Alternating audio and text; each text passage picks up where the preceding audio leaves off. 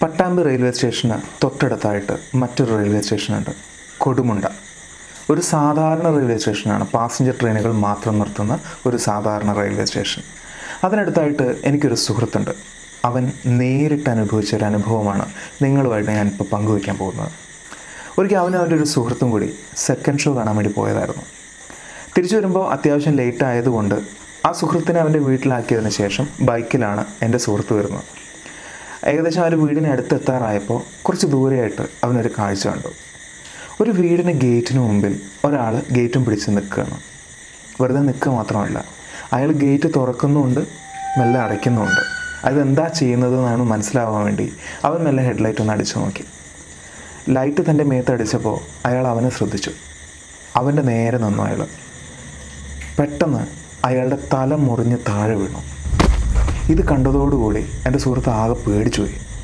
അവൻ ഓടി അവൻ്റെ വീട്ടിൽ കയറി വാതിൽ തുറക്കാൻ നേരം അവൻ്റെ ഗേറ്റിനടുത്തൊരു ശബ്ദം കേട്ടു.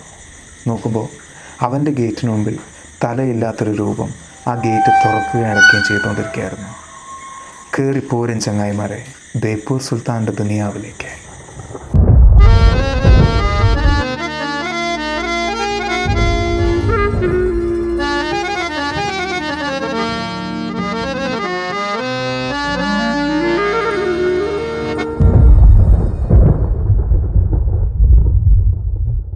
പ്രേതം, ആത്മാവ് തുടങ്ങിയ വാക്കുകൾ ഒരല്പം ഭയത്തോടുകൂടി മാത്രമേ നമുക്ക് ഉച്ചരിക്കാൻ പോലും പറ്റുള്ളൂ. ഒരുപാട് കഥകൾ നമുക്ക് ചുറ്റുമുണ്ട്. വെളുത്ത സാരി ഉടുത്ത് കൂർത്ത നഖങ്ങളും കൂർത്ത തേറ്റയും ഒക്കെ ഉള്ള, കഴുത്തിൽ നിന്നും ചോര വലിച്ചു കുടിക്കുന്ന പ്രേതാത്മാക്കളെക്കുറിച്ച് അതിലെത്ര കഥകൾ നമുക്ക് വിശ്വസിക്കാൻ പറ്റും? കൂടുതലും നമ്മളുടെ സുഹൃത്തുക്കൾ നമ്മളോട് പറഞ്ഞിട്ടുള്ള, അല്ലെങ്കിൽ സുഹൃത്തുക്കളുടെ സുഹൃത്തുക്കളുടെ അനുഭവങ്ങൾ, നമ്മളുടെ കസിൻസിൻ്റെ അനുഭവങ്ങൾ, അതൊക്കെയായിരിക്കും നമുക്കുണ്ടാവുക. നമുക്ക് അങ്ങനൊരു അനുഭവം ഉണ്ടോ? എങ്കിലല്ലേ നമുക്കത് വിശ്വസിക്കാൻ പറ്റും. ഇന്ന് ഞാൻ നിങ്ങളോട് പറയാൻ പോകുന്നത് വിശ്വാസയോഗ്യമായ, വിശ്വസിക്കാവുന്ന സ്ഥലത്തു നിന്നും എനിക്ക് കിട്ടിയ രണ്ട് അനുഭവങ്ങളാണ്. ആദ്യത്തെ അനുഭവം എൻ്റെ ഒരു പെൺ സുഹൃത്തിനുണ്ടായിട്ടുള്ള ഒരു അനുഭവമാണ്. ഇത് നടക്കുന്നത് കോയമ്പത്തൂരാണ്. കോയമ്പത്തൂർ അതിലൊരു കോളേജിൽ പഠിക്കുകയായിരുന്നു. അവിടെ ബോയ്സിൻ്റെയും ഗേൾസിൻ്റെയും ഹോസ്റ്റലുകൾ തൊട്ടടുത്തായിരുന്നു. അതിൽ ഈ ഗേൾസ് ഹോസ്റ്റൽ എന്ന് പറഞ്ഞു കഴിഞ്ഞാൽ കുറച്ച് പഴയൊരു ബിൽഡിംഗ് ആയിരുന്നു. അപ്പോൾ അതിൽ ഒരുപാട് നിലകൾ ഈ പറഞ്ഞ പോലെ തന്നെ ഉപയോഗിക്കാൻ പറ്റാത്ത അവസ്ഥയിലാണ്. അപ്പോൾ അതുകൊണ്ട് അവർ അറ്റകുറ്റപ്പണിക്ക് വേണ്ടി ആ ഹോസ്റ്റലിൽ നിന്നും മാറ്റി വേറൊരു ബിൽഡിംഗ് എടുത്തിട്ട് അവിടേക്കായിരുന്നു പുതിയ അഡ്മിഷനിലുള്ള പെൺകുട്ടികൾ മുഴുവൻ താമസിപ്പിച്ചിട്ടുണ്ടായിരുന്നത്. അങ്ങനെ പുതിയ ബിൽഡിങ്ങിൽ അഡ്മിഷൻ വാങ്ങിയതിന് ശേഷം കുറച്ച് കുട്ടികൾ ബാക്കിയായി. ആ ബാക്കിയായ കുട്ടികളെ പഴയ ഹോസ്റ്റലിലെ ഒരു നില മാത്രം വൃത്തിയാക്കിയിട്ട് അവിടെ ഒരു 10 മുറികളിലേക്ക് താമസമാക്കി. അതിലൊരു കുട്ടി എൻ്റെ സുഹൃത്തായിരുന്നു. ഈ ഹോസ്റ്റലിന് പഴയൊരു കഥയുണ്ട്. അതായത് അവിടെ ഒരു കുട്ടി ആത്മഹത്യ ചെയ്തിട്ടുണ്ട്. നിങ്ങൾക്കൊക്കെ അറിയാം, മിക്ക ഹോസ്റ്റലുകളിലും ഒരു ആത്മഹത്യാ കഥയുണ്ടാവും. അങ്ങനെ ഈ ഹോസ്റ്റലിനും അങ്ങനെ ഒരു കഥയുണ്ട്. അവിടെ ആത്മാക്കൾ ഒരുപാട് ആൾക്കാർ കണ്ടിട്ടുണ്ട്. അങ്ങനത്തെയൊക്കെ ഇഷ്യൂസ് പലരും പറഞ്ഞു കേട്ടിട്ടായിരിക്കണം ഈ കുട്ടികൾക്ക് ഭയമായിരുന്നു. അങ്ങനെ ഇവളും ഇവളുടെ ഒരു സുഹൃത്തും കൂടി ഒരു റൂമിൽ താമസമാക്കി. ആ ദിവസം ഇവൾക്ക് നല്ല പനിയായിരുന്നു. അങ്ങനെ അവൾ കിടന്നുറങ്ങി. ആദ്യത്തെ ദിവസം കോളേജിലേക്ക് പോകാൻ നേരത്ത് ഈ സുഹൃത്ത് അവൾ ക്ഷണിച്ചു. പക്ഷേ അവൾക്ക് തീരെ വയ്യായിരുന്നു. അതുകൊണ്ട് അവൾ പറഞ്ഞു, നീ പോയിക്കോ, ഞാൻ ഇന്ന് കോളേജിലേക്ക് വരുന്നില്ല, പുറത്തുനിന്ന് പൂട്ടിയതിന് ശേഷം നീ പൊക്കോ എന്ന് പറഞ്ഞു. അവൾ സമ്മതിച്ചു. അവൾ പുറത്തുനിന്ന് പൂട്ടി പോകുമ്പോൾ അവൾ പറഞ്ഞു, ഞാൻ ഉച്ചയ്ക്ക് വരാം എന്ന് പറഞ്ഞിട്ടാണ് അവൾ പോകുന്നത്. അങ്ങനെ എൻ്റെ സുഹൃത്ത് കിടന്ന് ഉറങ്ങുകയായിരുന്നു. അവളുടെ സുഹൃത്ത് വാതിൽ പൂട്ടി കോളേജിലേക്ക് പോയി. പക്ഷേ കുറേ നേരം കഴിഞ്ഞപ്പോൾ, നല്ല ഉറക്കത്തിലായിരുന്നു എൻ്റെ സുഹൃത്ത്, കുറേ നേരം കഴിഞ്ഞപ്പോൾ റൂമിൽ എന്തോ ഒരു കാൽപെരുമാറ്റം കേട്ട പോലെ തോന്നി. അവൾ പെട്ടെന്ന് തിരിഞ്ഞു നോക്കാൻ ഒരു ഭയം പോലെ. അവൾ കാതോർത്തു. ആരൊക്കെയോ എന്തൊക്കെയോ സംസാരിക്കുന്ന പോലൊരു തോന്നൽ അവൾക്ക് വന്നു. കുറച്ച് നേരം കഴിഞ്ഞപ്പോൾ അവളുടെ ബെഡിൽ ആരോ ഇരിക്കുന്നത് പോലൊരു ഫീലിംഗ് അവൾക്ക് കിട്ടി. അവൾ ചുമരിനോട് ചേർന്ന് കിടക്കുകയാണ്. കുറച്ച് നേരം കഴിഞ്ഞപ്പോൾ അത് ബെഡിൽ കിടന്നതുപോലെ തോന്നി. ശരിക്കും അവൾക്ക് ഫീൽ ചെയ്യുന്നുണ്ടായിരുന്നു. പിന്നെ അവൾ ശ്രദ്ധിച്ചപ്പോൾ ഒരു ചെറിയ കരച്ചിലാണ് കേൾക്കുന്നത്. എന്തൊക്കെയോ മനസ്സിലാവാത്തതുപോലെ സംസാരിക്കുകയും കരയുകയും ചെയ്തു. അവൾ ആകെ വേറൊരു മൂഡിലേക്കാണ് പോയത്. കുറേ നേരം പുതപ്പിനുള്ളിൽ കിടന്നപ്പോൾ ശബ്ദങ്ങളൊന്നും കേൾക്കാതെയായി. അങ്ങനെ അവൾ കുറച്ച് നേരം കഴിഞ്ഞ് പുതപ്പ് മാറ്റി നോക്കിയപ്പോൾ ഒരു കുഴപ്പമില്ല, ഒരു ശബ്ദവുമില്ല. അവൾ മെല്ലെ ബാത്റൂമിലേക്ക് കയറി വാതിലടച്ചു. ബാത്റൂമിലിരിക്കുമ്പോൾ പുറത്തു നിന്ന് ആരോ കരയുന്നത് പോലെ അവൾക്ക് തോന്നി. എന്താണെന്നറിയാൻ വേണ്ടി അവൾ കാതോർത്തു. ഒരു സ്ത്രീയാണ് കരയുന്നത്. പക്ഷേ അവളുടെ സുഹൃത്ത് പുറത്തു നിന്നും വാതിൽ കൂട്ടി പോയതാണ്. സുഹൃത്തിട്ട് വന്നിട്ടുമില്ല. ആരാണ് ആ റൂമിൽ? അവൾ ആകെ ഭയന്നു. കുറേ നേരം കഴിഞ്ഞപ്പോൾ ശബ്ദം നിന്നു. പുറത്തു നിന്നാരോ തട്ടി വിളിക്കുന്ന പോലെ അവൾക്ക് തോന്നി. കുറേ നേരം കഴിഞ്ഞപ്പോൾ അവൾ പുറത്തേക്ക് ഇറങ്ങി വാതിൽ തുറന്നപ്പോൾ സുഹൃത്താണ്. സുഹൃത്ത് ചോദിച്ചു, നീ എന്തിനാണ് വാതിലകത്തു നിന്ന് കുറ്റിയിട്ടത്? അവൾ ഷോക്കായിപ്പോയി. കാരണം അവൾ അകത്തു നിന്നും കുറ്റിയിട്ടിട്ടില്ലായിരുന്നു. അതൊരു അനുഭവമായിട്ട് അവൾ എൻ്റെ അടുത്ത് ഷെയർ ചെയ്തപ്പോൾ എനിക്കും ശരിക്കും പറഞ്ഞു കഴിഞ്ഞാൽ ഉത്തരമില്ലായിരുന്നു. ഇത് ഒരനുഭവം. അടുത്തതായി എനിക്ക് ഷെയർ ചെയ്യാനുള്ളത് എൻ്റെ ഒരു കസിൻ്റെ അനുഭവമാണ്. അവൾ തിരുവനന്തപുരത്ത് പഠിക്കുകയായിരുന്നു. തിരുവനന്തപുരത്ത് ഒരു വീട് വാടകയ്ക്ക് എടുത്തിട്ടാണ് അവൾ പഠിക്കുന്നത്. അങ്ങനെ ഒരു പരീക്ഷാകാലത്ത് അവളുടെ 2 സുഹൃത്തുക്കളെ അവൾ കമ്പൈൻ സ്റ്റഡിക്ക് വേണ്ടി വീട്ടിലേക്ക് ക്ഷണിച്ചു.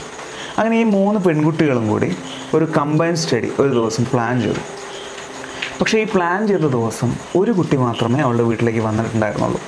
മറ്റേ കുട്ടി എന്തുകൊണ്ട് വന്നില്ല എന്നുള്ളതിനെക്കുറിച്ച് അവർ അന്വേഷിച്ചിട്ടില്ല. ഈ 2 കുട്ടികളും ഏകദേശം ഒരു സ്ഥലത്ത് തന്നെയാണ്, അടുത്തടുത്ത വീടുകളിൽ തന്നെയാണ് വരുന്നത്.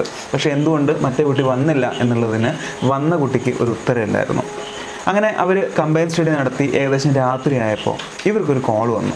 വരാത്ത കുട്ടിയായിരുന്നു വിളിച്ചിട്ടുണ്ടായിരുന്നത്. അവൾ പറഞ്ഞത്, എൻ്റെ അച്ഛൻ സമ്മതിക്കാത്തത് കൊണ്ടാണ് ഞാനിന്ന് വരാതിരുന്നതെന്ന് പറഞ്ഞു. ഈ വരാത്ത കുട്ടിയുടെ അച്ഛൻ ഒരു ജോത്സ്യനാണ്. അച്ഛൻ വേറൊരു കാര്യം കൂടി നിന്നോട് പറയാൻ ഏൽപ്പിച്ചു, നിൻ്റെ കൂടെയുള്ള പെൺകുട്ടിയെ ഒന്ന് ശ്രദ്ധിച്ചോളൂ എന്ന് പറഞ്ഞു. അപ്പോൾ എന്താണ് കാര്യം എന്നുള്ളത് മുഴുവനായിട്ട് പറഞ്ഞില്ല. അങ്ങനെ ഇവർക്ക് ആകെ ടെൻഷനായി. ഇവർ രാത്രി കിടക്കാൻ തീരുമാനിച്ചു. അങ്ങനെ രാത്രി ഇവർ ഉറങ്ങുന്ന സമയത്ത് ഏകദേശം കുഴപ്പമൊന്നുമില്ലാതെ കുറച്ച് നേരം ഉറങ്ങി. ഒരു അർദ്ധരാത്രി കഴിഞ്ഞപ്പോൾ എന്തോ ഒരു ശബ്ദം കേട്ടിട്ടാണ് ഇവിടെ നോക്കുന്നത്. നോക്കുമ്പോൾ ഇവളുടെ തൊട്ടടുത്ത് കിടക്കുന്ന ഇവളുടെ സുഹൃത്ത്, കമ്പൈൻ സ്റ്റഡിക്ക് വന്ന സുഹൃത്ത്, കണ്ണ് തുറന്ന് കിടക്കുകയാണ്. അത് മാത്രമല്ല, ഒരു വ്യത്യസ്തമായിട്ടുള്ള രീതിയിൽ അവൾ ചിരിക്കുന്നുണ്ട്.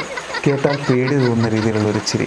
അത് മാത്രമല്ല, ഈ കുട്ടിയുടെ 2 കാലും മടക്കി തറയിൽ വെച്ചിട്ട് അത് താഴേക്കും മുകളിലേക്കും വേഗത്തിൽ നടന്നുകൊണ്ടിരിക്കുകയാണ്. കിടന്നുകൊണ്ട് 2 കാലും മടക്കി താഴെ വെച്ച് താഴേക്കും മുകളിലേക്കും പോകുന്നു. അതെങ്ങനെയാണ് സാധ്യമാവുന്നതെന്നുള്ളത് അറിയില്ല. അത് മുകളിലേക്ക് പോയി അവിടുത്തെ ചുമരിലിടിച്ചു, തിരിച്ച് താഴേക്ക് വന്നു, താഴത്തെ ചുമരിലിടിച്ചു, അങ്ങനെ പോയിക്കൊണ്ടിരിക്കുകയാണ്. ഇവിടെ ആകെ പേടിച്ചു. ശരിക്കും തിരിഞ്ഞ് കിടന്ന് അവൾ കണ്ണടച്ച് കിടന്നു. പെട്ടെന്ന് അവളുടെ ചെവിയുടെ തൊട്ടടുത്ത് ഈ കുട്ടിയുടെ ശ്വാസോച്ഛ്വാസം അവൾ കേട്ടു. ഒരു ഭീകരമായിട്ടുള്ള അവസ്ഥയായിരുന്നു അത്. പക്ഷേ പിറ്റേ ദിവസം രാവിലെ ഒന്നും അറിയാതെയായിരുന്നു ആ കുട്ടി എഴുന്നേറ്റ് പെരുമാറിയത്. തലേ ദിവസം എന്താ സംഭവിച്ചത് എന്നൊന്നും ആ കുട്ടിക്ക് അറിയുന്നുണ്ടായിരുന്നില്ല. നീ സ്വപ്നം വല്ലതും കണ്ടതാവും എന്നാണ് അവൾ ഉത്തരം പറഞ്ഞത്. 3 അനുഭവങ്ങളാണ് ഞാൻ നിങ്ങളിലേക്ക് ഷെയർ ചെയ്തിട്ടുണ്ടായിരുന്നത്. അതായത് ഒരുപാട് കഥകൾ കേട്ടിട്ടും ഈ 3 ഞാൻ നിങ്ങളിലേക്ക് ഷെയർ ചെയ്യാനുള്ള കാരണം അത് കുഴപ്പമില്ല, നമുക്ക് വിശ്വസിക്കാൻ പറ്റുന്ന ഒരു സാധനമാണ് എന്നുള്ളത് കൊണ്ടാണ്. പക്ഷേ ഇതിൻ്റെ പിന്നിൽ ഞാൻ പോയപ്പോൾ എനിക്ക് 3 കാരണങ്ങൾ കിട്ടിയിട്ടുണ്ടായിരുന്നു. ആ കാരണങ്ങളിലേക്കാണ് നമ്മൾ പോകുന്നത്. ഏറ്റവും ആദ്യത്തെ കഥ എടുക്കാം. അതായത് എൻ്റെ സുഹൃത്ത് സിനിമ കഴിഞ്ഞ് വരുമ്പോൾ കണ്ട കാഴ്ച, ആ കഥയിലേക്ക് നമുക്ക് പോവാം. കഥ എന്ന് ഞാൻ അതിന് വിളിക്കുന്നതിന് വ്യക്തമായിട്ടുള്ള കാരണങ്ങളുണ്ട് കേട്ടോ. അതായത് ഇവൻ കണ്ടിട്ടുള്ളത് ശരിക്കും ഒരു മദ്യപാനിയായിരുന്നു. അത് പിറ്റേ ദിവസം അയാൾ ബോധമില്ലാതെ അവിടെ ഗേറ്റിൻ്റെ അടുത്ത് കിടക്കുന്നത് കണ്ടപ്പോഴാണ് അവന് മനസ്സിലായത്. അതായത് ഗേറ്റ് പിടിച്ചിങ്ങനെ ആടിക്കൊണ്ടിരിക്കുകയായിരുന്നു. ഈ ആടിക്കൊണ്ടിരിക്കുന്ന സമയത്ത് പെട്ടെന്ന് ലൈറ്റ് കണ്ടപ്പോൾ അയാൾ തിരിഞ്ഞു നോക്കി. അയാൾ ഹെൽമെറ്റ് ഇങ്ങനെ തലയിലേക്ക് വെച്ചിട്ടുണ്ടായിരുന്നു. പെട്ടെന്ന് തിരിഞ്ഞു നോക്കിയപ്പോൾ അയാളുടെ ഹെൽമെറ്റ് താഴെ വീണു. അത് കണ്ടപ്പോഴായിരിക്കാം ഇവന് തല മുറിഞ്ഞു വീണതുപോലെ തോന്നിയത്. ആയിരിക്കാം എന്നാണ് ഞാൻ പറഞ്ഞത്, ആണ് എന്നല്ല. പക്ഷേ പിറ്റേ ദിവസം കള്ളുകുടിയൻ അവിടെ കണ്ടു. അത് കണ്ടതോടുകൂടി അവൻ ഏകദേശം മനസ്സിലായി ഞാൻ കണ്ടത് ഇതാണ്. അപ്പോൾ നിങ്ങൾ ചോദിക്കും, ഇവൻ ഗേറ്റിന് മുമ്പിൽ വന്നിട്ട് ആട്ടുമ്പോൾ തല കണ്ടില്ലല്ലോ എന്നുള്ളത്. അവിടെയാണ് നമ്മളുടെ മനസ്സിലൊരു പേടിയുണ്ടെങ്കിൽ, അല്ലെങ്കിൽ നമ്മൾ ഇത്തരത്തിലൊരു സാധനത്തിനെയാണ് കാണുന്നത് എന്ന് നമ്മളുടെ മനസ്സ് എപ്പോഴെങ്കിലും നമ്മളോട് പറഞ്ഞാൽ ബാക്കിയൊക്കെ നമ്മൾ തന്നെ ക്രിയേറ്റ് ചെയ്തോളൂ. ചിലപ്പോൾ ആ വെളിച്ചം കാണാത്തതുകൊണ്ടായിരിക്കാം അവന് തലയില്ലാത്തതായിട്ട് തോന്നിയിട്ടുണ്ടാവുക. പോസിബിലിറ്റീസാണ്. ഇനി രണ്ടാമത്തെ സ്റ്റോറി എടുക്കാം. അതായത് എൻ്റെ സുഹൃത്തിന് ഹോസ്റ്റലിൽ ഉണ്ടായൊരു അനുഭവം. അവിടെ നിങ്ങൾ ശ്രദ്ധിക്കാതെ പോയൊരു വാക്കുണ്ടാവും. അതായത് ഇവൾ പനിച്ച് കിടക്കുകയായിരുന്നു. പനി എന്ന് പറഞ്ഞു കഴിഞ്ഞാൽ നമ്മുടെ ശരീരമാകെ തളർന്നിരിക്കുന്ന ഒരു സമയമായിരിക്കും. ഭയങ്കര ക്ഷീണമായിരിക്കും നമുക്ക്. ആ സാഹചര്യങ്ങളിൽ നമ്മളുടെ അടുത്ത് ഒരാൾ വന്നിട്ട് എന്തെങ്കിലും പറഞ്ഞാലോ അല്ലെങ്കിൽ നമ്മളെന്തെങ്കിലും ചെയ്താലോ അതുപോലെ നമുക്ക് ഓർമ്മ ഉണ്ടാവില്ല. അത്രയും ക്ഷീണമായിരിക്കും.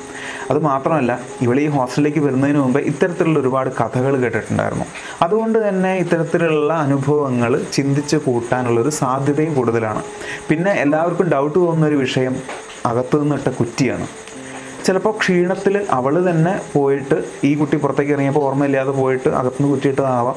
അതൊരു പോസിബിലിറ്റിയാണ്. കാരണം പനിയുള്ള സമയത്ത് ചെയ്യുന്ന കാര്യങ്ങൾ നമുക്ക് തന്നെ അറിയുന്നുണ്ടാവില്ല. ഇതൊന്നും പ്രേതമില്ല എന്ന് ഞാൻ പറയുന്നതല്ല, പക്ഷേ മേ ബി ഇതായിരിക്കാം കാരണം എന്നാണ് പറയുന്നത്. ഇനി മൂന്നാമത്തെ കാര്യത്തിലേക്ക് പോവാം. തിരുവനന്തപുരത്ത് നടന്ന വിഷയം. അതിൽ പിന്നീട് ആ കുട്ടിക്ക് മാനസികമായിട്ട് എന്തൊക്കെയോ പ്രശ്നങ്ങളുണ്ട് എന്നുള്ള ഒരു കാര്യം കൂടി വന്നിട്ടുണ്ടായിരുന്നു. മേ ബി അതുകൊണ്ട് ആ കുട്ടി കാണിച്ചിട്ടുള്ള ചില ആക്ടിവിറ്റീസ് ആയിരിക്കാം. അപ്പോഴും അങ്ങനെയൊക്കെ സംഭവിക്കുമെന്ന് ചോദിച്ചു കഴിഞ്ഞാൽ അതിനെനിക്ക് ഉത്തരമില്ല. മേ ബി അതിന് സാഹചര്യങ്ങളുണ്ട് അല്ലെങ്കിൽ പോസിബിലിറ്റീസ് ഉണ്ട് എന്നാണ് എനിക്ക് പറയാനുള്ളത്. പ്രേതങ്ങളുണ്ടോ അല്ലെങ്കിൽ ആത്മാവുണ്ടോ എന്നുള്ളൊരു ചോദ്യത്തിന് കറക്റ്റായിട്ടൊരു ഉത്തരം പറയാൻ ശാസ്ത്രത്തിന് ഇന്ന് വരെ പറ്റിയിട്ടില്ല. അതുകൊണ്ട് തന്നെ എനിക്കും ഉറപ്പിച്ച് പറയാൻ പറ്റില്ല ആത്മാവുണ്ടോ ആത്മാവില്ലേ എന്നുള്ളത്. പക്ഷേ ആത്മാവുണ്ടാവണം എന്ന് ഇഷ്ടപ്പെടുന്ന അല്ലെങ്കിൽ ആത്മാവുണ്ടായിരുന്നെങ്കിൽ നന്നായിരുന്നു എന്നാഗ്രഹിക്കുന്ന ഒരാളാണ് ഞാൻ. കാരണം എനിക്ക് ഏറ്റവും ഇഷ്ടപ്പെട്ടിട്ടുള്ളൊരു കോൺസെപ്റ്റാണ് ഗോസ്റ്റ് എന്ന് പറയുന്നത്. നമ്മൾ ശരിക്കും സയൻസിൽ ആലോചിക്കുമ്പോൾ, സയൻസാണെന്ന് മുഴുവനായിട്ട് നമുക്ക് പറയാൻ പറ്റില്ലെങ്കിലും സയൻസിൻ്റെ വൈസ് ആലോചിക്കുമ്പോൾ ഈ ഒരു കാറ്റഗറി പെടുന്നത് പാരാനോർമൽ അല്ലെങ്കിൽ പാരാസൈക്കോളജി എന്ന് പറയുന്ന ഒരു കാറ്റഗറിയിലാണ്. ഈ പാരാസൈക്കോളജി അല്ലെങ്കിൽ പാരാനോർമൽ എന്ന് പറയുമ്പോൾ നോർമൽ എന്ന് പറഞ്ഞു കഴിഞ്ഞാൽ നമ്മുടെ സയൻസിന് എല്ലാത്തിനും ഒരു തോതുണ്ട്, ഒരു അളവുണ്ട്. ആ അളവിനെ നമ്മൾ വിളിക്കുന്നൊരു പേരാണ് നോർമൽ, അല്ലേ? നമുക്കൊരു ടെമ്പറേച്ചർ ഉണ്ട്, ആ ടെമ്പറേച്ചർ നോർമലാണ്. അത് ഒന്ന് ചൂട് കൂടിക്കഴിഞ്ഞ് കഴിഞ്ഞാൽ നമുക്ക് ഓക്കെ പനിയുണ്ട്. അപ്പോൾ ആ നോർമൽ എന്നുകൊണ്ട് നമ്മളൊരു സാധനം എപ്പോഴും കീപ്പ് ചെയ്യും. ഈ നോർമലിൻ്റെ മുകളിലുള്ളൊരവസ്ഥയാണ് പാരാനോർമൽ അല്ലെങ്കിൽ നമുക്ക് ചിന്തിക്കാൻ പറ്റുന്നതിൻ്റെ മുകളിൽ. ശരിക്കും പാരാസൈക്കോളജി പറയുന്നത് നമുക്കുള്ള 5 ഇന്ദ്രിയങ്ങൾ, അതായത് തൊട്ട് നോക്കാൻ പറ്റുക, രുചിച്ച് നോക്കാൻ പറ്റുക, ശ്വസിച്ച് നോക്കാൻ പറ്റുക, അതായത് മണത്ത് നോക്കാൻ പറ്റുക, നേരിട്ട് കാണുക, കേൾക്കുക, ഈ പറയുന്ന 5 കാര്യങ്ങളാണ് നമ്മളുടെ സെൻസസ് എന്ന് പറയുന്നത്. ഇതിൻ്റെ മുകളിൽ, അതായത് 6th സെൻസ്, 6ാമത്തെ ഒരു ഇന്ദ്രിയം, അതിലൂടെ നമുക്ക് അറിയാൻ പറ്റുന്ന വിഷയങ്ങളെയാണ് ശരിക്കും പാരാസൈക്കോളജിയിൽ പറയുന്ന കാര്യങ്ങൾ. അതായത് നമ്മൾക്ക് കേൾക്കാതെ കേൾക്കാൻ പറ്റുന്ന അല്ലെങ്കിൽ കാണാതെ കാണാൻ പറ്റുന്ന, മീൻസ് സാധാരണക്കാർക്ക് കാണാൻ പറ്റാതെ ഒരാൾക്ക് മാത്രം കാണാൻ പറ്റുന്ന, സാധാരണക്കാർക്ക് കേൾക്കാൻ പറ്റാതെ ഒരാൾക്ക് മാത്രം കേൾക്കാൻ പറ്റുന്ന അത്തരം കാര്യങ്ങളെയാണ് ശരിക്കും പാരാസൈക്കോളജി അല്ലെങ്കിൽ പാരാനോർമൽ എന്നുള്ള കാറ്റഗറിയിലേക്ക് നമുക്ക് ഇടാൻ പറ്റുന്നത്. ESP അല്ലെങ്കിൽ എക്സ്ട്രാ സെൻസറി പെർസെപ്ഷൻ, അതായത് നേരത്തെ ഞാൻ പറഞ്ഞതുപോലെ സാധാരണ നമ്മളുടെ സെൻസസിൽ നിന്നും എക്സ്ട്രാ ഒരു സെൻസസ് വെച്ചിട്ട് നമുക്ക് അളക്കാൻ പറ്റുന്ന ഇത്തരം വിഷയങ്ങളെ ഈ ഒരു കാറ്റഗറിയിലേക്കാണ് കൊണ്ടുപോകുന്നത്, ESP. ഇത് പാരാസൈക്കോളജിയിൽ പറയുന്നൊരു കാര്യമാണ്. നമുക്ക് കേരളത്തിലെ ഏറ്റവും ഫേമസ് ആയിട്ടുള്ള കുറച്ച് പാരാസൈക്കോളജിസ്റ്റുകൾ എടുത്തു നോക്കിക്കഴിഞ്ഞാൽ അതിൽ ഏറ്റവും മുൻപതിൽ നിൽക്കുന്ന ഒരാളാണ് George Mathew, doctor George Mathew. അദ്ദേഹത്തിൻ്റെ അഭിപ്രായത്തിൽ ഈ മരണാനന്തരം വരുന്ന ആത്മാവിനെ ഒരു ഗ്രൂപ്പ് ഓഫ് അല്ലെങ്കിൽ ഒരു കളക്ഷൻ ഓഫ് വൈബ്രേഷനായിട്ടാണ് കണക്കാക്കുന്നത്. ശരിക്കും എനിക്ക് അതിൻ്റെ ലോജിക് എന്താണെന്നുള്ള അറിയില്ല, എങ്കിലും എനിക്ക് തോന്നുന്നൊരു കാര്യം ഞാൻ പറഞ്ഞുതരാം. ഒരാൾ മരിച്ചു കഴിഞ്ഞാൽ അപ്പോൾ തന്നെ അയാളുടെ ആത്മാവ് അയാൾ വിട്ടു പോകുന്നു എന്നുള്ളത് ഞാൻ വിശ്വസിക്കുന്നില്ല, അല്ലെങ്കിൽ ആ വൈബ്രേഷൻ അയാൾ വിട്ടു പോകുന്നുണ്ടെന്നുള്ളത് ഞാൻ വിശ്വസിക്കുന്നില്ല. ശരിക്കും ഇദ്ദേഹം പറഞ്ഞതുപോലെ ഒരു ഗ്രൂപ്പ് ഓഫ് വൈബ്രേഷൻ തന്നെയാണ് മനുഷ്യൻ്റെ ഉള്ളിലുള്ളത്. അതായത് ഒരാൾ മരിക്കുമ്പോൾ അയാളുടെ ബ്രീത്തിങ് നിന്ന് കഴിഞ്ഞാൽ ഏറ്റവും ആദ്യം നിന്ന് പോകുന്നത് അയാളുടെ തലച്ചോറും അതിലെ നെർവസ് സിസ്റ്റമാണ്. നെക്സ്റ്റ് ഡെത്ത് സംഭവിക്കുന്നത് 1 മണിക്കൂറിന് ശേഷമാണ്. 1 മണിക്കൂറിന് ശേഷം അയാളുടെ ഹാർട്ട് നിൽക്കും, അയാളുടെ ലിവർ നിൽക്കും, അയാളുടെ കിഡ്നി നിൽക്കും. പിന്നെയും 1 ദിവസം കഴിഞ്ഞിട്ടാണ് കോർണിയ, അതായത് നമ്മളുടെ കണ്ണിൻ്റെ കോർണിയ നശിച്ചു പോകുന്നത് അല്ലെങ്കിൽ നിന്ന് പോകുന്നത്, പിന്നീട് ഉപയോഗശൂന്യമായി പോകുന്നത്. അതേപോലെ തന്നെ നമ്മളുടെ ഹൃദയത്തിൻ്റെ വാൾവുകൾ 1 ദിവസത്തോളം അതങ്ങനെ നിൽക്കും.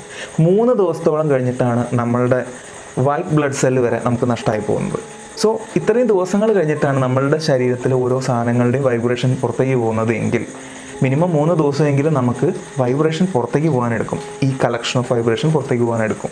അങ്ങനെയാണെങ്കിൽ മരിച്ച പാട് തന്നെ ആത്മാവ് പോകുന്നു എന്ന ചിന്ത അപ്പം തന്നെ നമുക്ക് എത്രത്തോളം ലോജിക്കലി കറക്റ്റാണ് എന്നുള്ളത് നമുക്ക് ആലോചിക്കാൻ പറ്റും. ഇവിടെ നമുക്ക് മനസ്സിലാക്കേണ്ട ഒരു കാര്യം എന്താ വെച്ച് കഴിഞ്ഞാൽ അദ്ദേഹം പറഞ്ഞതുപോലെ തന്നെ ഈ മനുഷ്യൻ മരിച്ചു കഴിഞ്ഞു കഴിഞ്ഞാൽ പുറത്തേക്ക് പോകുന്നത് ഒരു ഗ്രൂപ്പ് ഓഫ് വൈബ്രേഷൻ തന്നെയാണ് എന്നുള്ളതാണ്. അതുകൊണ്ട് തന്നെ ഒരു കാര്യം വ്യക്തമാണ്, സയൻസ് പറയുന്നു അല്ലെങ്കിൽ പാരാസൈക്കോളജി പറയുന്നു ആത്മാവ് എന്നൊന്നുണ്ട്, പക്ഷേ അത് നമ്മൾ വിചാരിക്കുന്നത് പോലെ നമ്മളെ തൊടാനോ പാട്ട് പാടാനോ നമ്മളുടെ കഴുത്തിൽ നിന്നും ചോര വലിച്ചു കുടിക്കാനോ പറ്റുന്ന ഒരു സംഭവമല്ല. അതൊരു കളക്ഷൻ ഓഫ് വൈബ്രേഷനാണ്. അദ്ദേഹത്തിൻ്റെ അനുഭവത്തിൽ അദ്ദേഹം പറയുന്നൊരു കാര്യമുണ്ട്. ഒരു കേസ് അദ്ദേഹത്തിന് പഠിക്കാൻ വന്നത്, ഒരു ഫാമിലി ഒരു വീട്ടിൽ താമസിക്കാൻ ചെന്നു. നമുക്കെല്ലാവർക്കും പല സിനിമകളിൽ കണ്ടിട്ട് ശീലമുള്ളൊരു കാര്യമായിരിക്കാം, ഈ ഇളയ കുട്ടി, അതായത് ഏറ്റവും ചെറിയ കുട്ടിക്ക് അവിടെ ഒരാളെ കാണാൻ പറ്റുമായിരുന്നു. ഒരു മൂലക്കിലിരുന്ന ഒരാളിങ്ങനെ ഫ്ലൂട്ട് വായിക്കുന്നു. ആ കുട്ടിക്ക് ആദ്യം മനസ്സിലായില്ല, അത് എല്ലാവർക്കും കാണാൻ പറ്റുന്നൊരു കാര്യമാണെന്നാണ് ആ കുട്ടി വിചാരിച്ചത്. പക്ഷേ പിന്നീട് ആ കുട്ടിയുടെ അച്ഛനോടും അമ്മയോടും ആ കുട്ടി സംസാരിച്ചപ്പോഴാണ് അവൾക്ക് മാത്രമാണ് ഇത് കാണാൻ പറ്റുന്നതെന്ന് മനസ്സിലായത്. ഇത് ആ കുട്ടിയുടെ ഒരു തോന്നലാണെന്നുള്ള ഒരുപാട് ആൾക്കാർ വിശ്വസിച്ചു. അങ്ങനെ അതല്ല എന്ന് ആ കുട്ടി ഉറപ്പിച്ച് പറഞ്ഞപ്പോൾ ഇവർ നേരെ ചെന്ന് കണ്ടത് നമ്മുടെ ജോർജ് മാത്യു സാറിനെയായിരുന്നു. ചെന്ന് കണ്ടപ്പോൾ അദ്ദേഹം പറയുകയും ചെയ്തു, ഇത് ആ കുട്ടിയുടെ ഒരു തോന്നലല്ല, ആ കുട്ടിക്ക് അവിടെ എന്തോ ഒന്ന് കാണാൻ പറ്റുന്നുണ്ട്. ഇവരന്വേഷിച്ച് നോക്കിയപ്പോൾ പണ്ടെപ്പോഴോ ആ വീട്ടിൽ താമസിച്ചിട്ടുണ്ടായിരുന്ന ഒരാൾ സ്ഥിരമായിട്ട് ആ ഒരു കോർണറിലിരുന്ന് ഫ്ലൂട്ട് വായിക്കാറുണ്ട്, ഒരു വയസ്സായിട്ടൊരാൾ. ഈ കുട്ടി അതിനെ കാണുകയും ചെയ്യുന്നു. എന്തുകൊണ്ടാണ് ഇങ്ങനെ സംഭവിക്കുന്നത്? അദ്ദേഹം അതിന് പറയുന്ന ഒരു ജസ്റ്റിഫിക്കേഷൻ എന്താണെന്ന് വെച്ചാൽ, ഇതൊരു ഗ്രൂപ്പ് ഓഫ് വൈബ്രേഷനാണ് അദ്ദേഹം പറയുന്നു, കളക്ഷൻ ഓഫ് വൈബ്രേഷൻ. അതിനെ ഡീകോഡ് ചെയ്യാൻ ഈ കുട്ടിക്ക് പറ്റുന്നു. അതായത് നമ്മളിപ്പോൾ പറയുന്ന ഒരു വേവ് ലെങ്ത്, ചില ആൾക്കാരുടെ വേവ് ലെങ്ത് നമുക്ക് ഈക്വലായിട്ട് തോന്നും എന്ന് പറയും. ചില ആൾക്കാർ പറയാതെ തന്നെ നമുക്കൊരു കാര്യം അയാളുടെ മനസ്സിൽ നിന്ന് വായിച്ചെടുക്കാൻ പറ്റും. അതുപോലെ ഇത്തരം വൈബ്രേഷൻസിനെ ഡീകോഡ് ചെയ്യാൻ ചില ആളുകൾക്ക് പറ്റും. അപ്പോൾ അവർക്ക് വിഷ്വലി അങ്ങനെ ഒരു സംഭവം അവിടെ ഉണ്ടായിരുന്നു എന്നുള്ളത് കാണാൻ പറ്റും എന്നാണ് പറയുന്നത്. ഇതിന് എന്തെങ്കിലും തിയറി ഉണ്ടോ അല്ലെങ്കിൽ സയൻറ്റിഫിക്കലി പ്രൂവനാണോ എന്ന് ചോദിച്ചാൽ എനിക്കറിയില്ല. പക്ഷേ അദ്ദേഹം പറഞ്ഞത് അങ്ങനെ ഒരു പോസിബിലിറ്റി ഉണ്ട്. അതായത് നമ്മൾക്ക് അതിന് പോസിബിളായിട്ടുള്ള ഒരു വൈബ്രേഷൻ അല്ലെങ്കിൽ ഒരു വേവ് ലെങ്ത് നമുക്കുണ്ടെങ്കിൽ ഈ കാണുന്ന കളക്ഷൻ ഓഫ് വൈബ്രേഷനെ നമുക്ക് ഡീകോഡ് ചെയ്യാൻ പറ്റും എന്നാണ് അദ്ദേഹത്തിൻ്റെ അഭിപ്രായം. നേരത്തെ നമ്മൾ പറഞ്ഞതുപോലെ ഒരു പരിധി വരെ ഈ കാര്യങ്ങളൊക്കെ നമ്മളുടെ മനസ്സ് വിഷ്വലൈസ് ചെയ്യുന്നതാണ്. ഇപ്പോൾ ഉദാഹരണത്തിന് നമ്മൾ രാവിലെയൊക്കെ നടന്നുകൊണ്ടിരിക്കുന്ന ഒരു വഴി, ആ വഴിയിൽ വെച്ചിട്ട് ഒരു കൊലപാതകം നടന്നു. ആ കൊലപാതകം നടന്നതിന് ശേഷം ആ വഴിയിലൂടെ നമുക്ക് രാവിലെ നടന്നതുപോലെ നടക്കാൻ പറ്റുമോ? ഇല്ല. ഇവിടെയാണ് ആ കൊലപാതകം നടന്നത് എന്ന് ആലോചിച്ചിട്ട് നമ്മൾ കൂടുതൽ വിഷ്വൽസ് നമ്മൾ ശ്രമിക്കും. അതായത് ആ സ്ഥലത്ത് എങ്ങനെയാണ് അയാൾ കിടന്നിട്ടുണ്ടായിരുന്നത്, ഇതൊക്കെ നമ്മൾ വിഷ്വൽ ചെയ്യും. ചില ആൾക്കാർക്ക് അത്ര ഹെൽത്തി മൈൻഡ് ആയിരിക്കില്ല. അപ്പോൾ അവർ അത്തരം കാര്യങ്ങൾ കാണുമ്പോൾ ടെൻസ്ഡ് ആവും. കൂടുതലായിട്ട് അവരുടെ മനസ്സിനെ അത്തരം കാര്യങ്ങളിലേക്ക് കൊണ്ടുപോകാൻ ശ്രമിക്കും. ഇതൊരു തോന്നൽ മാത്രമാണ് അല്ലെങ്കിൽ മനസ്സിൻ്റെ ഒരു കളിയാണ് എന്ന് ഞാൻ പറഞ്ഞാൽ ഈ വീഡിയോ കാണുന്ന എത്ര പേരത് വിശ്വസിക്കും? ഇവിടേക്കാണ് ഞാൻ നിങ്ങളൊരു സാധനം കൊണ്ടുവരുന്നത്, ഫാൻറ്റം ലിംബ്. നിങ്ങൾ കേട്ടിട്ടുണ്ടാവും, ഒരുപാട് ആൾക്കാർ ചിലപ്പോൾ കേട്ടിട്ടുണ്ടാവും ഫാൻറ്റം ലിംബ്. ഫാൻറ്റം ലിംബ് എന്ന് പറഞ്ഞു കഴിഞ്ഞാൽ, നമ്മളിപ്പോൾ ഒരു കൈയില്ലാത്ത ഒരാളാണെന്ന് വിചാരിക്കുക. അയാൾക്ക് അവിടെ കൈയുള്ളതുപോലെ തോന്നും. ചിലപ്പോൾ കുറേ കാലങ്ങളായിട്ട് കൈയുള്ള ഒരാൾ പെട്ടെന്നൊരു ദിവസം അയാൾ കൈ നഷ്ടമായിട്ടെങ്കിലും കുറേ കാലത്തേക്ക് നമുക്ക് ആ കൈ അവിടെ തന്നെ ഉണ്ട് എന്നുള്ളൊരു തോന്നൽ വരും. തോന്നൽ മാത്രമല്ല, ഇപ്പോൾ ഇല്ലാത്തൊരു കൈയിനെ നമ്മളൊരു കത്തി കൊണ്ട് കുത്താൻ ശ്രമിച്ചാൽ അയാൾക്ക് ആ കത്തി കുത്തി കയറുന്ന വേദന വരെ അനുഭവിക്കാൻ പറ്റും എന്നുള്ളതാണ് ഫാൻറ്റം ലിംബ് എന്ന് പറയുന്ന തിയറിയിൽ പറയുന്നത്. അതായത് പലപ്പോഴും നിങ്ങളൊരു മോതിരം ഉപയോഗിക്കുന്ന ഒരാളാണെങ്കിൽ, സ്ഥിരമായിട്ട് മോതിരം ഉപയോഗിക്കുന്ന ഒരാളാണെങ്കിൽ, ഒരു ദിവസം ഈ മോതിരം ഊരി വെച്ചിട്ടൊന്ന് യാത്ര ചെയ്ത് നോക്കും. പലപ്പോഴും ആ മോതിരം അവിടെ ഉള്ളതായിട്ട് നിങ്ങൾക്ക് ഫീൽ ചെയ്യാൻ പറ്റും. ഈ ഒരു അവസ്ഥയിലാണ് ശരിക്കും ഫാൻറ്റം ലിംബ് എന്ന് പറയുന്നത്. അതായത് നമ്മളിപ്പം ഒരു കത്തി കുത്തുകയാണെന്ന് ഞാൻ പറഞ്ഞല്ലോ, ഇല്ലാത്ത കയ്യിലേക്ക് നമ്മൾ കത്തി കുത്തി ഇറക്കുകയാണ്. അവിടെ കാണുക എന്നുള്ളൊരു സെൻസ് വർക്ക് ചെയ്യുന്നുണ്ട്, അതേപോലെ തന്നെ ശബ്ദം വെച്ചിട്ട് കേൾക്കുക എന്ന് പറയുന്നൊരു സെൻസ് വർക്ക് ചെയ്യുന്നുണ്ട്, അതേപോലെ തന്നെ കത്തി പിടിച്ച് നമ്മൾ നിൽക്കുന്നതുകൊണ്ട് തൊടുക എന്ന് പറയുന്നൊരു സെൻസ് വർക്ക് ചെയ്യുന്നുണ്ട്. ഇത്രയും സെൻസസ് വർക്ക് ചെയ്യുന്നത് കൊണ്ട് ബാക്കി നമ്മളുടെ ബ്രെയിൻ അങ്ങ് പൂരിപ്പിച്ചോളൂ. അതാണ് യഥാർത്ഥത്തിൽ സംഭവിച്ചുകൊണ്ടിരിക്കുന്നൊരു കാര്യം. അതായത് ഇങ്ങനൊരു കൈ ഇവിടെ ഉണ്ട്, ആ കൈയിലേക്ക് കത്തി കുത്തി ഇറങ്ങുകയാണ്, അപ്പോൾ നീ ഇങ്ങനെ കരയണം എന്നുള്ള സാധനങ്ങളൊക്കെ ബ്രെയിൻ നമ്മളെ കൊണ്ട് ചെയ്യിക്കുന്ന കാര്യങ്ങളാണ്. ഇത് പ്രൂവൻ ആയിട്ടുള്ളൊരു കാര്യമാണ്. അതുകൊണ്ട് തന്നെ മിക്കവാറും നമ്മൾ പറഞ്ഞു നടക്കുന്ന ഗോസ്റ്റ് സ്റ്റോറീസ് മുഴുവൻ ഒരു തരത്തിൽ നമ്മളുടെ ബ്രെയിനിൻ്റെ ചിന്തകളായിരിക്കാം, അല്ലെങ്കിൽ ബ്രെയിൻ നമ്മളെ പറഞ്ഞു പഠിപ്പിക്കുന്ന കാര്യങ്ങളായിരിക്കാം. എങ്കിലും ആത്മാവുണ്ടോ അല്ലെങ്കിൽ പ്രേതമുണ്ടോ എന്നുള്ള ചോദ്യത്തിന് ഇല്ല എന്ന് ഞാൻ ഉത്തരം പറയില്ല. കാരണം ഒരു ഉദാഹരണം ഞാൻ പറയാം. നമ്മളിപ്പോൾ ഒരു വഴിയിലൂടെ യാത്ര ചെയ്യുകയാണ്. അവിടെ ഏകദേശം ഒരു 6 അടി പൊക്കത്തിൽ ഒരു മതിൽ കെട്ടിയിട്ടുണ്ട്. നമുക്കൊരിക്കലും അപ്പുറത്തൊരു വഴിയുണ്ടോ ഇല്ലയോ എന്ന ചോദ്യത്തിന് ഉത്തരം ഉണ്ടാവില്ല. പക്ഷേ നമ്മളുടെ കൂടെ നടന്നു വരുന്ന ഒരാൾക്ക് 6 അടിയിൽ കൂടുതൽ പൊക്കമുണ്ടെങ്കിൽ അയാൾക്ക് പറയാൻ പറ്റും അപ്പുറത്ത് ഒരു വഴിയുണ്ടോ ഇല്ലയോ എന്നുള്ളത്. അതായത് നമ്മളുടെ ചിന്തകൾക്കും അപ്പുറത്തായിരിക്കാം ചിലപ്പോൾ സത്യങ്ങൾ. നമ്മളെന്തെങ്കിലും ആ സത്യങ്ങൾ തിരിച്ചറിയാൻ വേണ്ടി കുറച്ചുകൂടി വലുതാക്കി ചിന്തിക്കുന്നൊരവസ്ഥ വന്നാൽ, അല്ലെങ്കിൽ അത്തരത്തിലുള്ള തെളിവുകൾ നമുക്ക് കിട്ടിയാൽ, അപ്പോഴേ നമ്മൾ തിരിച്ചറിയൂ അപ്പുറത്ത് ഒരു വഴിയുണ്ടായിരുന്നു എന്നുള്ളത്. ഈ വീഡിയോ നിങ്ങൾക്കെല്ലാവർക്കും ഇഷ്ടമായി എന്ന് ഞാൻ വിചാരിക്കുന്നു. സുൽത്താൻ എപ്പോഴും പറയുന്നത് പോലെ, സബ്സ്ക്രൈബുകൾ കൂമ്പാരമാകുമ്പോൾ